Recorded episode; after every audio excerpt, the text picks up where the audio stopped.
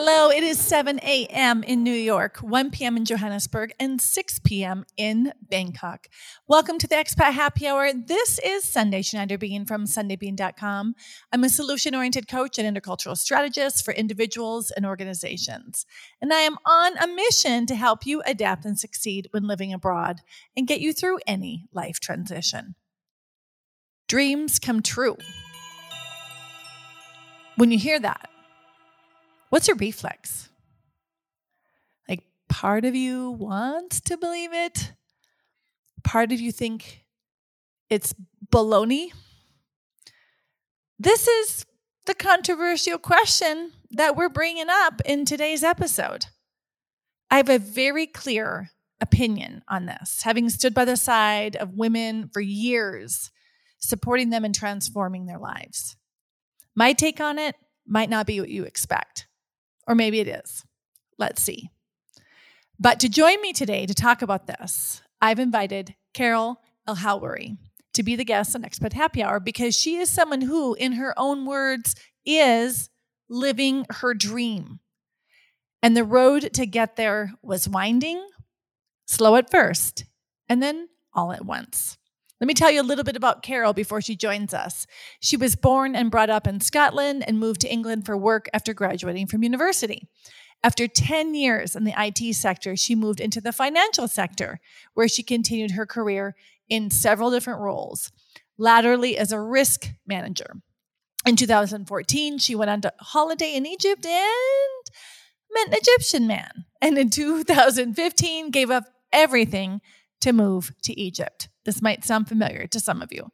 For 5 years, she worked in the education sector, but then in 2020, her project was closed down and she took the opportunity to follow her childhood passions, reading, Egypt, and travel, and set up her own tour company based on books set in Egypt. So Carol, welcome to Expat Happy Hour. I kind of wanted to have a little debate.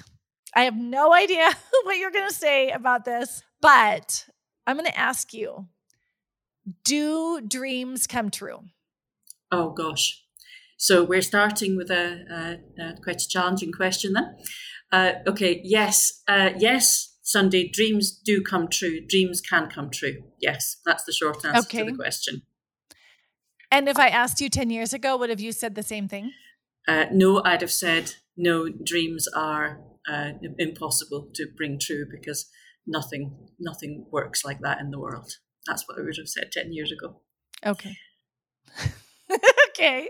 So I did a thing back in 2016 where I said dreams don't come true. Oh, did you? They're created. So we're going to continue. Oh, created. This. Yeah. Right. Okay. But, they're created, right? They don't come true like bippity boppity boop, you know, with the fairy godmother. There's something else behind it. And I know you know that, right? I know you know the hard work behind there. But before we continue our hot debate on whether dreams come true or not, will you please, people have already heard a little bit about your bio, but I would love to hear in your own words, tell people a little bit about who you are and what you're doing now. Okay. I was born and brought up in the UK, which will be obvious from my accent, in Scotland, in fact, although I moved from Scotland to England when I graduated to get a job, basically. And then I worked for an IT company for 10 years, and then I worked for a bank for 17 years. And I had a number of roles throughout that, but ultimately I ended up in risk management with the bank, which involved a lot of managing of crises, management of risks, and management of incidents, that kind of thing. Then I met my Egyptian husband in 2014, and in 2015 I moved to Egypt. I had nothing in Egypt. I had no job, no friends, no nothing. And one of the first things I did was I realised I needed to find a job for my own well-being as much as anything. So I applied for a job at the British Council, actually, and cut a long story short, I got it. And that was management of exams, but essentially it was more risk management and management of crisis. There were a lot of crises in that job. Then after 3 years, I left the British Council and moved to an independent education company where we did a project for the Ministry of Education in Egypt, and that was very interesting. That is the most bizarre job I've ever had in my life, in fact. Didn't expect that to happen in Egypt, but there you go. Anyway, so last year that project shut down, and I decided that I wanted to do something I had been dreaming of, to use that word, for a long time, which was to start a tour company based on my two main passions in life, one of which is reading, and particularly in this instance, Agatha Christie, and secondly, my passion for Egypt, and to create tours for people based on the book, particularly the book Death on the Nile. So I started working with you around that point, 2018, 3 years ago, my first year of transformation. And over the course of the next couple of years, and then it speeded up after I lost my job, I created my tour company, Literary Tours in Egypt. I should add that my husband is already in the tour sector in Egypt, so he has all that experience. And I put the idea to him. He'd never heard of Agatha Christie. And I said, she is the most popular author in the world, of fiction at any rate. And he was quite shocked. And I said, and she set a whole book in Egypt, which is very popular. And there's a new film coming out. And he said, oh, well, yeah, okay, then let's do it. So we did it. I created the company. So I remember, I don't know. And it's amazing. So I don't know if you remember this, but I can't remember if it was during a call or a WhatsApp audio exchange, but you said, Sunday, I can't believe it. I'm living my dream. Yes, I can't believe it. Because there's a bit more to this story, actually, in terms of dreams. Because when I was a child, my grandparents had pictures, watercolor pictures, because my grandmother's great aunt went to Egypt in 1910-ish to teach, to be a teacher, an English teacher, actually. And she brought these pictures back, and my grandmother inherited them. And I was fascinated with these pictures, always. And I was always fascinated by the Middle East. And also when I was younger, I used to, in the olden days, before electronics, I used to order travel brochures and cut out all the pictures and dream of being a travel agent or doing something in the travel sector, which I ended up not doing, of course, because I went into IT and then I went into banking. So it's like going back to my childhood self, my very young childhood self. I mean, I can't even remember when I started being obsessed with these pictures of Egypt. But it was a long, long time ago. So it seems incredible that essentially 50 years, or 45, 50 years later, I am doing it. I am living my dream. I have a tour company in Egypt. So, yes. So exciting. So, I love it. I am living my dream. I always love going back to the moment where someone says, you know what I would really love to do? Like if I could. And then they say something that feels like it's never going to happen. Yeah. Right? Like, oh, I'd love to drink pina coladas on the beach and have $1 million, right? It's like that. It feels super far away. Yeah. Yeah. And there are so many times where that happens and then people actually do it. Like, I'd love to write a book. I'd love to start a podcast. I'd love to start a tour company, right? Do you remember that moment when you actually let those words come out of your mouth?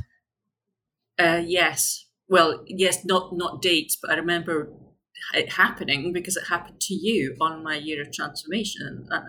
And I said, I want to have a tour company. I want to run tours based on the book Death on the Nile. But I don't see how that can ever happen. And I clearly remember one bit, because that's when you introduced the concept of the wildly improbable goals.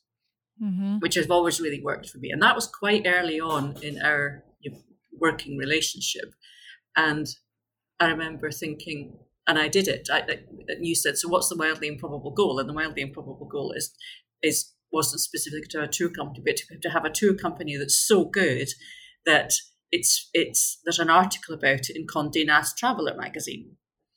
And now, 3 years later, that is a possibility. I've already been featured in, yes. in one magazine, and I'm thinking Condé Nast is not beyond my reach.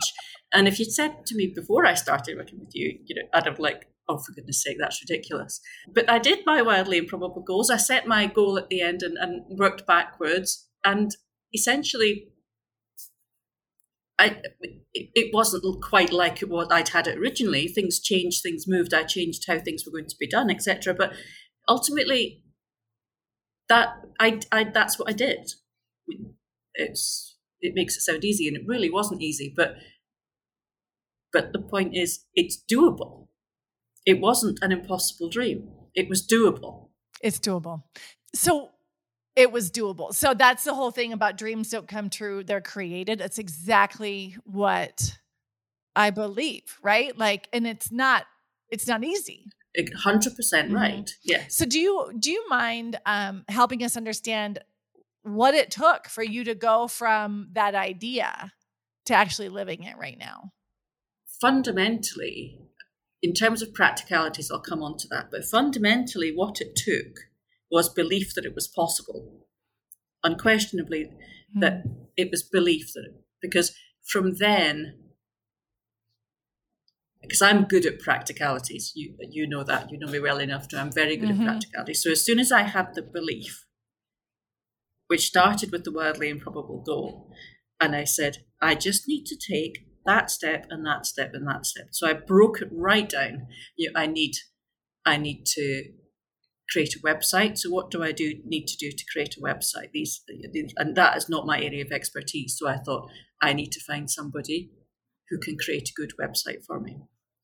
And then this is what I need to do. I need to find I broke it all down. Ultimately, actually, I went to work with a marketing agency for a lot of these things that's because this is one of the things, another thing that I learned from you, which I kind of knew work-wise, but in a personal sense, I hadn't really thought about it. But your own business is more than personal, which was outsource the things mm-hmm. that you either can't do or don't want to do or don't play to your strengths. And I've really bought into that because I've outsourced the whole website. Mm-hmm. I could have created a website. I could have worked out how to do it. To quote Glennon Doyle, I can do hard things, but in this instance, I don't want to do it.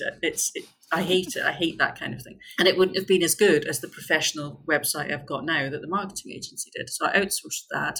And this is one of the things where I'm extremely fortunate to live in Egypt because it's affordable to do that here. If I set up this company mm-hmm. in Britain, it would still just be me, right. and we wouldn't be where we are. So, but then it is the companies in Egypt, the whole tour is based on Egypt, so that makes sense. So then I did the things on the creative side, things like creating the tours. I put myself into a customer's shoes. For the Death on the Nile cruise, I am my ideal customer. So I thought, what would I do? If I wanted to do this tour, if I did this tour, how would I want it to go? So I did that.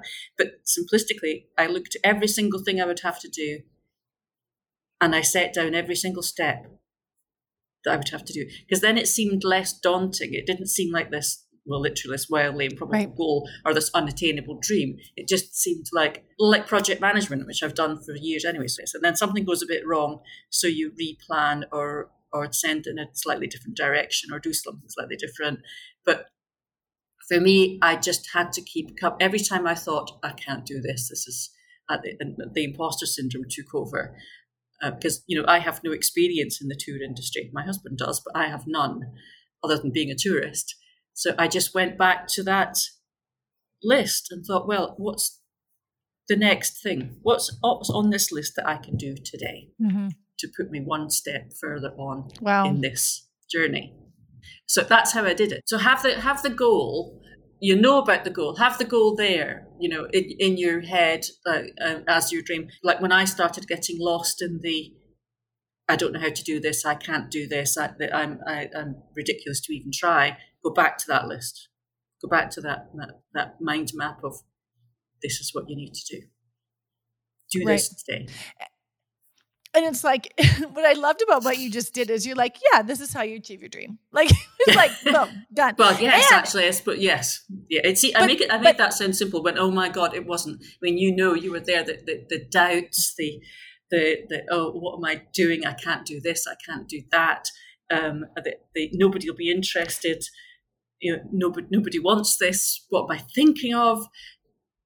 Right. You know, all the mind gremlins.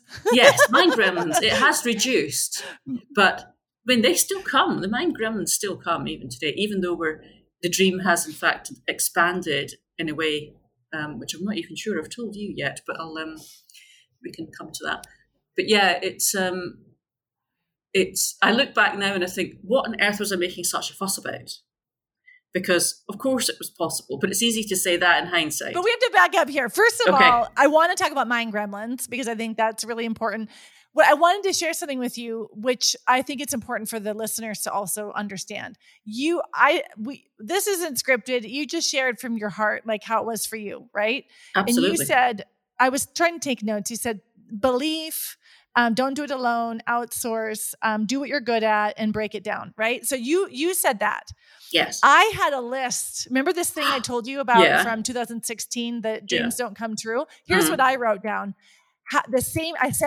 I said, regardless of the role, the same recipe applies in terms of creating your dream. I wrote, get clear on what you want, create a plan on how to get it, take consistent action, lean on others for support when you need it, get creative when surprises are thrown your way. And one thing you didn't mention, which I had on there I added was celebrate your big and small successes. Yes. You said it all. I did do that. Yes. I did celebrate my successes, actually, not as much as I probably could have. But that was, actually, to be honest, that was largely because of COVID, because I did launch a tour company at potentially the worst time in recent history. But we did, like when the website was launched and whatnot, we celebrated all that kind of stuff. But yeah, because I'm very conscious of that, because again, this is another thing I've got from you and all the things I've done with you is, it's so easy just to say, right, done that now and move on and not properly celebrate it, when it's really important to stop and say, I did it. We did this. We actually did it. So, yes. Right.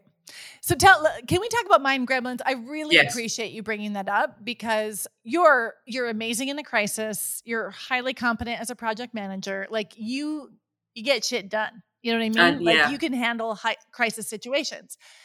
And you shared a little bit about some of your doubts. Can you tell me about for people who are working on their hard dream, right? Yeah. What can they expect is normal for mind gremlins? So to name them, the actual, I'm putting faces to them in my head as we speak. Fear. Fear is a mind gremlin. And I think they all actually are rooted in fear. Fear of failure, fear of people thinking you're an idiot for even trying, fear for not being capable of doing it, fear that it's a stupid idea, nobody will be interested. That's it. Fear that you're not up to the job, that you're not up to it. I think, which right. And I think, like you say, when the last time I changed job and went to work with the Ministry of Education here in Egypt, I had very little fear of that type. I had anxiety, not anxiety, that's too strong a word, but, I was going into a new job. I was apprehensive, but I didn't have those competency fears because I knew I could do it. Because I've been doing it for years and years, like you just said. Sorting out shit is my superpower, which I've known. I wouldn't have put it like that before, but I know that. So going into this where my dream, where, that's not in my head, at least, that's not true. I don't have these things to back me up, these years and years of experience. But in truth, I do have it. It's just, it's the whole goes back to one of my mantras about transferable skills. And leadership, for example, I mean, I now have, Ataf and I, my husband and I, we have between us 3 staff now, and we're going to have to recruit more soon. And so all my leadership experience and everything I've learned about leadership in my extremely long career, largely how not to do it. I'm now putting in place with my own company and my own staff, not just staff leadership, but how to lead a company, how to run a business. And I before this, I'm like, I can't run a business. I've never run a business before. I can't do this. Mm-hmm. It's, I've no idea how to run my own business. Well, we've been going now for coming up to a year. And I'm still doing it. So therefore I can run a business. So. And you've had some pretty high profile clients. This is ideas. And this comes from, again, even though it makes no sense on the face of it, my finance and IT background. I thought, I'm going to run a pilot tour with one of my tours, just to get somebody who I don't know to test it out for me. And I found somebody on an expat group, and she was really keen, and she came and she loved it, and she gave us fantastic feedback. And she said, my husband does this super busy job for this super busy NGO, and he needs people who do what you do. Would you be interested? And I'm like, well, yeah, obviously I'd be interested. And I thought, now that pilot idea comes from my career of doing pilots to make things work before you launch them onto the world. I don't know if I'd have had that. My husband was like, what, you're going to do this for free? I said, well, yeah, because the benefits will outweigh the cost. So that's what I mean. It's using these things, that so much that I've learned over my career, because I don't think I would have been able to do this when I was in my 20s. I simply didn't have the experience of all these things that it takes to run a business. It feels like everything I've done in my life has kind of led to this point. Exactly. That is the whole point. That in hindsight, it's a no-brainer. Mm. Right? Yes. And obviously, you're super qualified to do this, but it took you some time to trust that you had all the pieces. Yes, to do exactly. This. Exactly.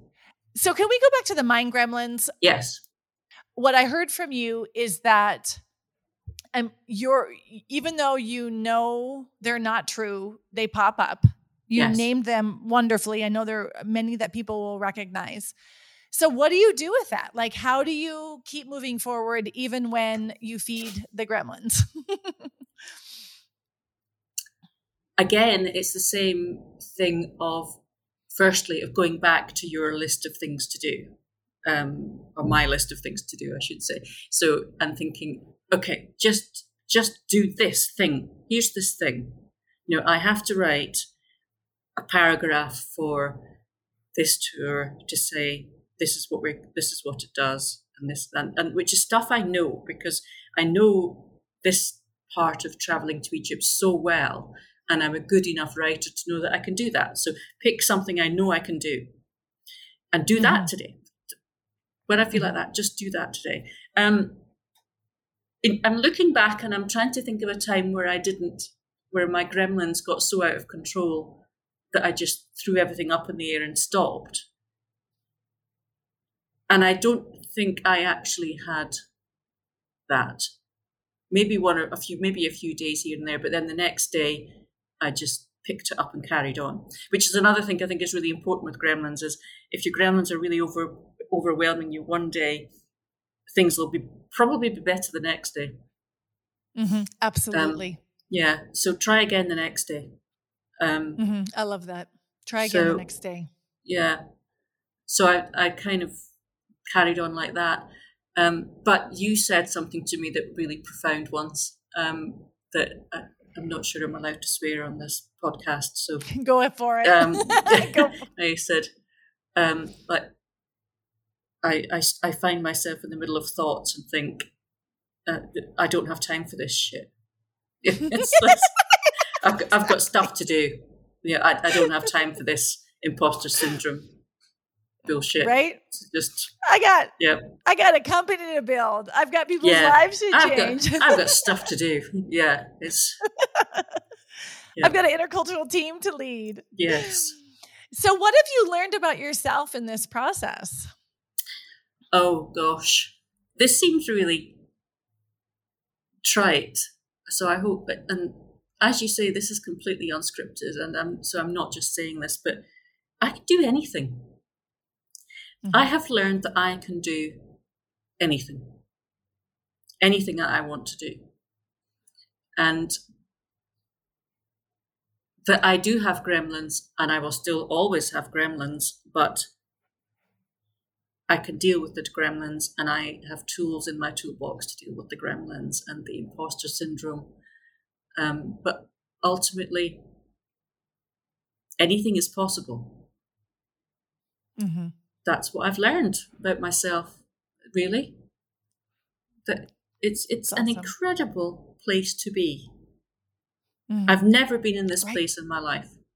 That's self-belief, right? Like self-belief, like believing in yourself. Totally. It's just belief. I just am blown away at times. It makes me so excited.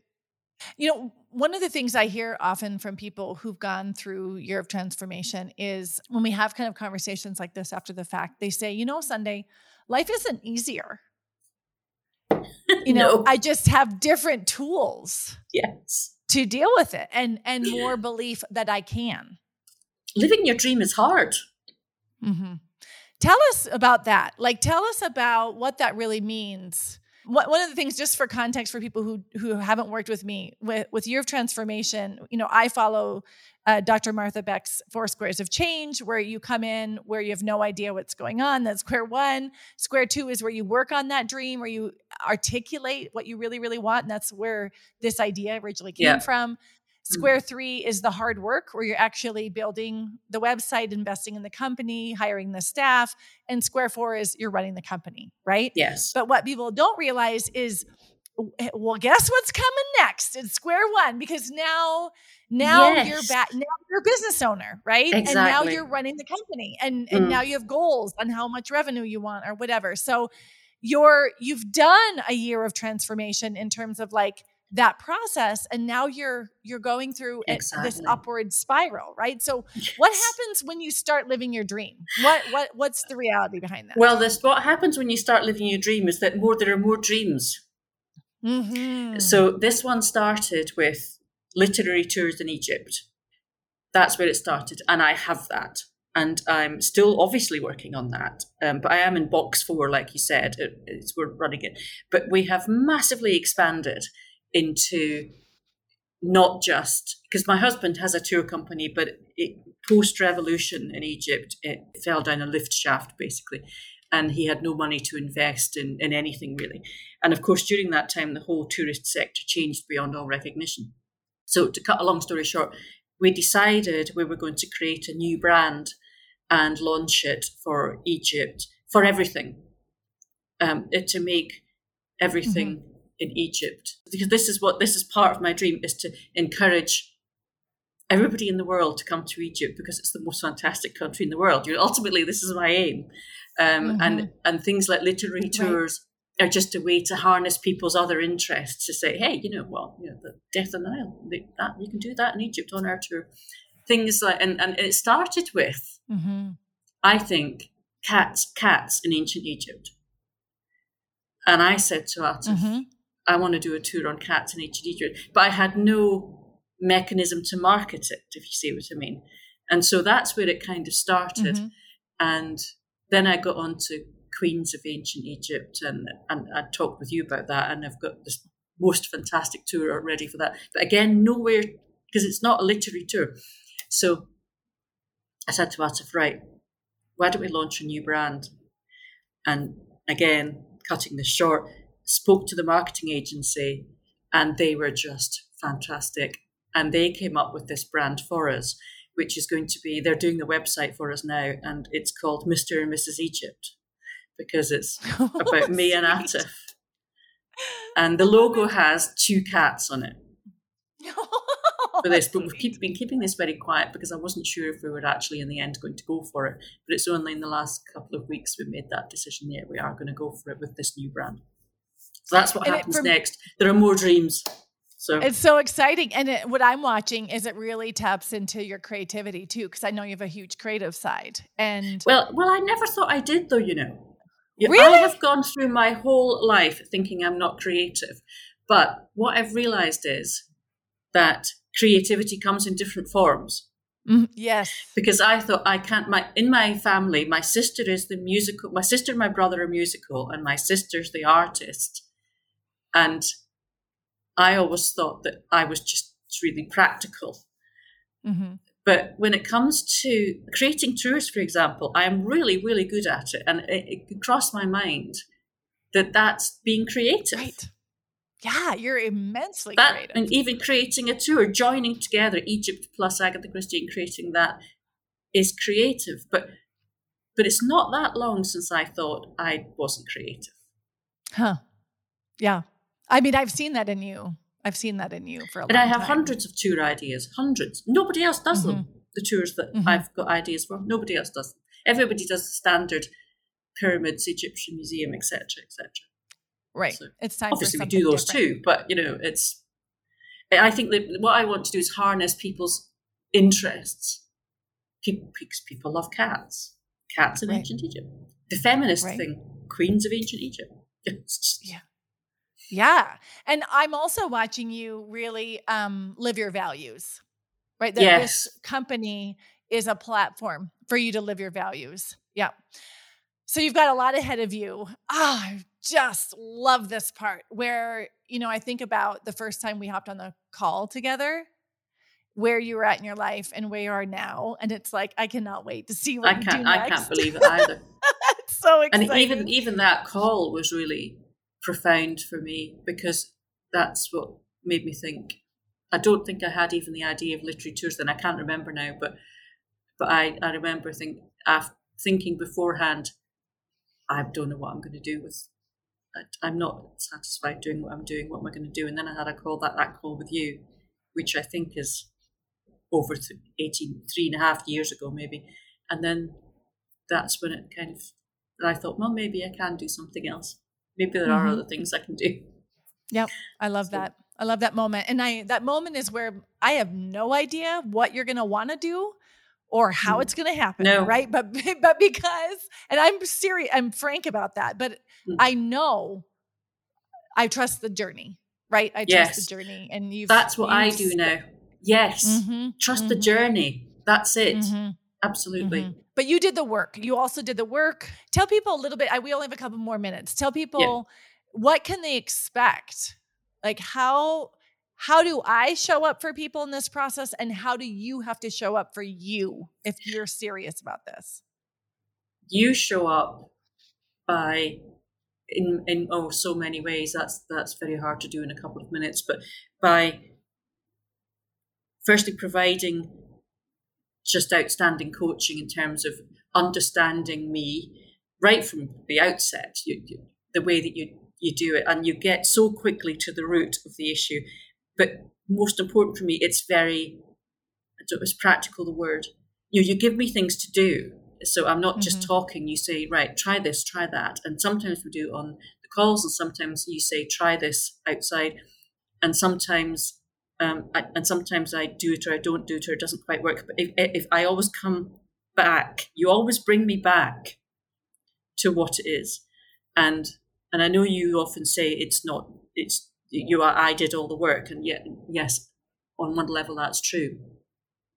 But unquestionably, without you, I would not be here. I would not be living my dream. So in terms of what I had to do and what other people need to do with you is, what you've just said, 1, trust the journey.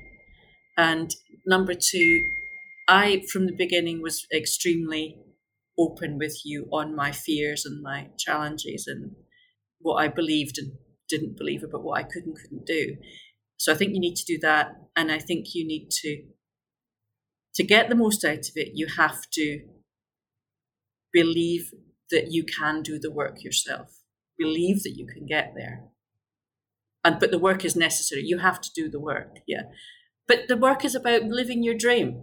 Like now, every time I feel stressed or angry or fed up with something that happens, I think, I'm doing this for me. This every single minute I do it for me. I'm not doing it for the faceless corporation like I did for 30 years of my life. This is for me. and my family and my husband and my team. Right. I'm doing this for me. It's Absolutely. An unbelievable feeling. Mm-hmm. Totally. I can feel it. Mm. How has that impacted other parts of your life? Like we've talked about your business. How has it impacted other areas? It's my I don't know if this is related to the business. I love working with my husband, even though at times we clash. Obviously, he's an Egyptian, as they are, as we discussed before, prone to hyperbole and emotional reaction. So we're really good at working together, and that's given us a huge thing in our marriage. My son, my stepson, Atif's son, he's working with us, and that's great too. You know, even my family. My family back in the UK, who are not involved day to day in this, but even there, you know, my sister's like, "Oh my God, I'm so proud of you," and you think, "Oh gosh, oh my God." It's so sweet. Should I tell all my friends you own a tour company in Egypt? So you're so fancy. I know. Wow. Yeah. I love it. Yeah, it's so good. Mm-hmm. Oh, it's so fun. Yeah, you give me credit in this process. I trust the process. It has been tested, but you really showed up fully for yourself. And even when it was hard, right? Yeah. I won't deny at times it was hard. Mm-hmm. Yes. At times it was hard. I mean, when I look at what happened in my life, you know, in personal life outside this process, I think to myself, my God. But sometimes that's another factor, actually, is that some of the awful things that happened, having this to do and this to focus on helped, actually. You know, like with my dad dying, when my dad died last year, and that's when I was really building up the business and in terms of the tour business, and you know, help, because he would be so proud too. I know that he loved Egypt, and he loved Egypt when I was a kid. And, you know, he was fascinated with, like, King Tut's when the tomb was open. So some of that I must have got from him. So that's so sweet. That's so sweet. He's proud of you. Thank you so much for sharing your journey so honestly, right? Because I think people think, or they want bippity boppity boop, right? They want the magic wand and the pumpkin. Happen just like that. Yes. No magic wand. And exactly. And that's the thing, you know, people say, why year of transformation? I'm like, because transformation takes time. It does. Right? Yes. Yes. You know, it like does. anybody can eat salad for 3 days. Well, right? But as you and I have said before, transformation is a lifelong process. You're either into it or you're not. And small changes, but that stick over time. Any last words you want to share with our listeners, people who have a dream in their heart or they're not even there yet to even dare to dream? What would you say to them? I'd say write down your wildly improbable goal, sign up Sundae as your coach, and then break your wildly improbable goal down into just the things you need to do to get there. Even if you get down to the smallest possible task of, for example, write a paragraph of text or something. Just break everything down. And then you got it step by step, day by day. And you can create your dreams. Mm-hmm. Absolutely. You're proof of it. Carol. It's awesome. Thank you so much for sharing that with me. It means the world to me, and I can't wait to see what you do next. Thank you, Sundae, for letting me share. Thank you very much, awesome. Sundae. Thank you. So there you have it. Totally unrehearsed conversation on what it really takes to create your dream. As you can see, my experience suggests that dreams don't, quote, come true. You create them. And this episode gives you a behind the scenes view on the steps that will get you there. So what about you? What is that dream that you want to create? What mind gremlins are chewing at your confidence? And where are you feeling overwhelmed? Rest assured, you can hear from Carol and her own journey. It is all figure outable. We got this. If you want me to be by your side to make that happen, check out Year of Transformation, because the truth is this year will pass whether you make positive changes or not. Instead, imagine what you can do with accountability, professional support, and individualized attention. You know it will bring you further. right? And you don't need any more busy in your life. You need more meaningful, more purpose, more progress. So get crystal clarity on what you want, a solid, doable plan on how to get it with strategies and support for consistent steps forward, right? If you are ready to get off the sidelines of your life or get that project off the sidelines of your to-do list, apply because spots are limited and all the details are in the show notes. This could be you this time next year, sharing how you were your own fairy godmother and made your dreams come true. You've been listening to Expat Happy Hour with Sundae Schneider-Bean. Thank you for listening. I'll leave you with the words from author Roy T. Bennett. Dreams don't work unless you take action.